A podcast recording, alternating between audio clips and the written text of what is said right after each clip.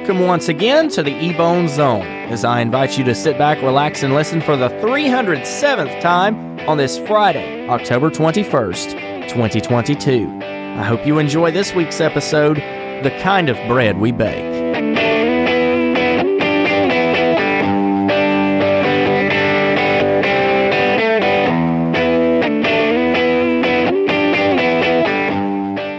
If you know me, you know I love bread. Any kind, any way.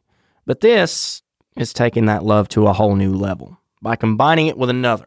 Out in California, particularly in San Francisco, there's a bakery with a passion for dough and Star Wars.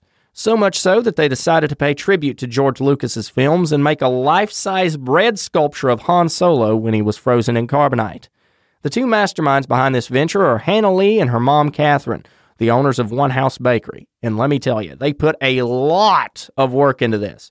They spent weeks molding and modeling, sculpting and baking. They even used wood and two types of dough to get the statue right. It goes deeper than that, too, because for Hannah Lee, the devil was in the detail. She became a bit obsessed over the design of particularly the character's lips until her mom convinced her to let it go as it was and take a break for a while. Which I can relate to. I mean, I'm sort of a perfectionist myself, but sometimes you've just got to let good enough be good enough because at the end of the day, when this thing's done, people are still going to be impressed. I mean, come on. I mean, come on. It's bread baked in the shape of an iconic movie character. Not everybody can do that. And to make it better, the bakery is entering it into a local scarecrow contest. Come to think of it, we'll get back to Bread Boy in a minute, but a scarecrow festival in California.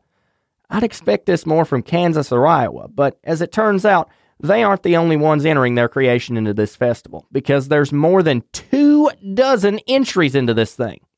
You think about it a little deeper, and I doubt this could actually be considered a scarecrow because it's made of bread, so the crows wouldn't see it as a threat. They'd probably just eat it. So, on those grounds, I'd say this thing would be dismissed from that type of festival. But who am I to say that? I don't know anything about judging a scarecrow festival, and if I'm being completely honest with you, I didn't even know what a scarecrow festival was until a couple days ago. The bakery's done this once before, but with a baby Yoda themed creation in 2020 when The Mandalorian was all anyone could talk about.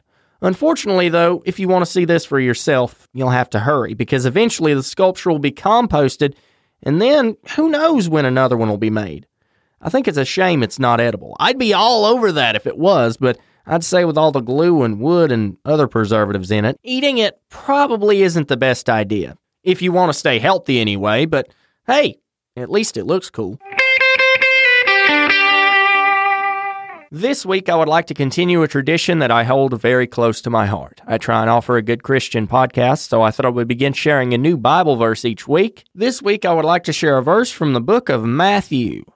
Matthew 5, verse 16 says, Let your light so shine before men that they may see your good works and glorify your Father which is in heaven. Let's start and talk through this. Let your light so shine before men.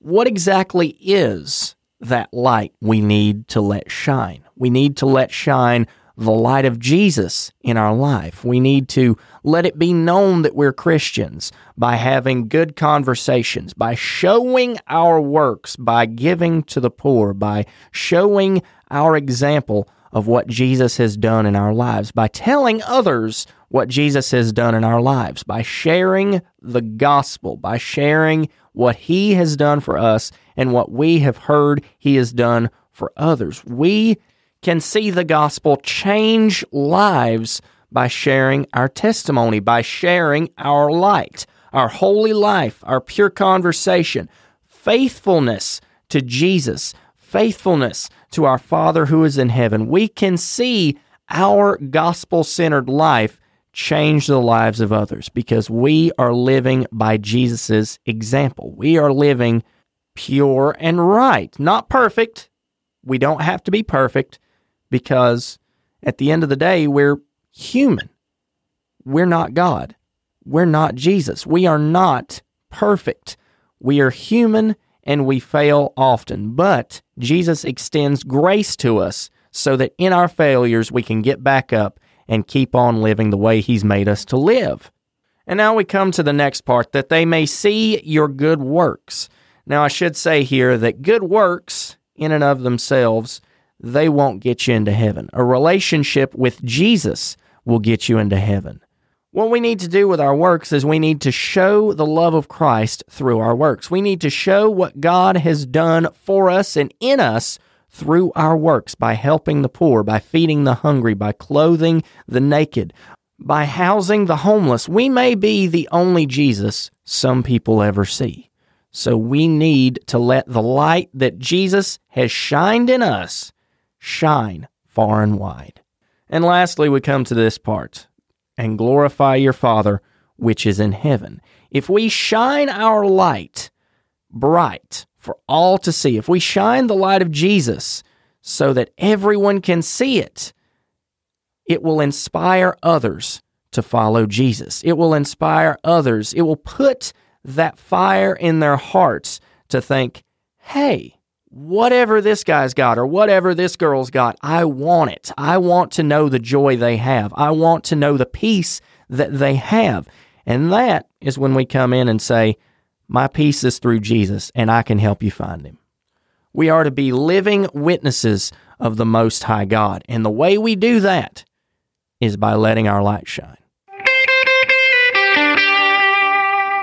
Sometimes the internet can be a pretty cool place other times, well, not so much. And that's why I've taken it upon myself to dive back into the depths of Twitter to see which side of the coin we're presented with this week. This week's hashtag is Scary Movies for Dogs.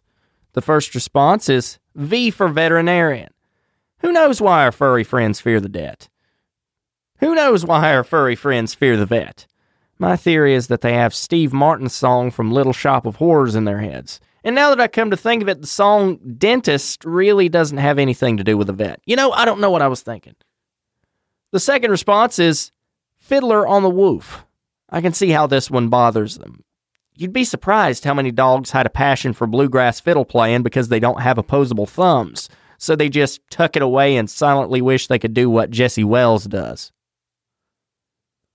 You'll capitalize on it one day, Spike. I know you will.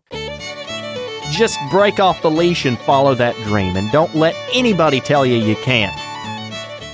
The next response reads Gar, Field of Dreams. Okay, I get it. Garfield's a cat, and the whole dogs don't like cats thing comes into play here as well. But most people would agree that Field of Dreams is a great movie. So, in this case, for your furry friends, it's probably more heartwarming than scary. And the last response is Days of Thunder. I can see where you're coming from here because sometimes, even for humans, it's a bit frightening.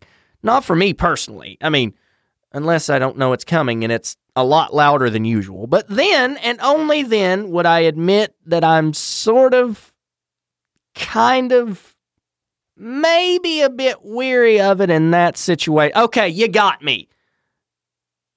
If you think about it, unexpected loud sounds would throw anybody for a loop, so I'm not the weird one here.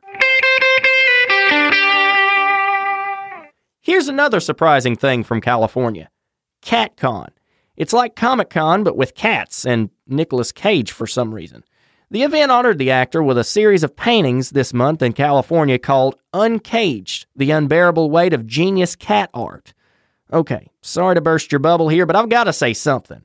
Painting Nick Cage surrounded by cats takes tremendous talent. I'll agree with you there, but I'd hardly call it genius. The title is a reference to the movie starring Cage called The Unbearable Weight of Massive Talent, where he's playing an actor who uses his acting roles to save his family. So, knowing all that, I guess it's like that Liam Neeson movie Taken, except the whole thing breaks the fourth wall and the villain is an evil director. You said you wanted to be in a perilous situation action film, right? This is what I call method acting. As he's dangling Nick over a tank of sharks or something, I'll link the trailer in the description for you. While the windows of display have already passed, you can still buy them if you want. Good news, too any proceeds made from this go directly to cat themed charities in California. Cool! I told myself I wouldn't make a cat pun to close out this episode, but in the end, I'd say that this is a perfect idea to capitalize on a niche. Wait a second. Perfect. No!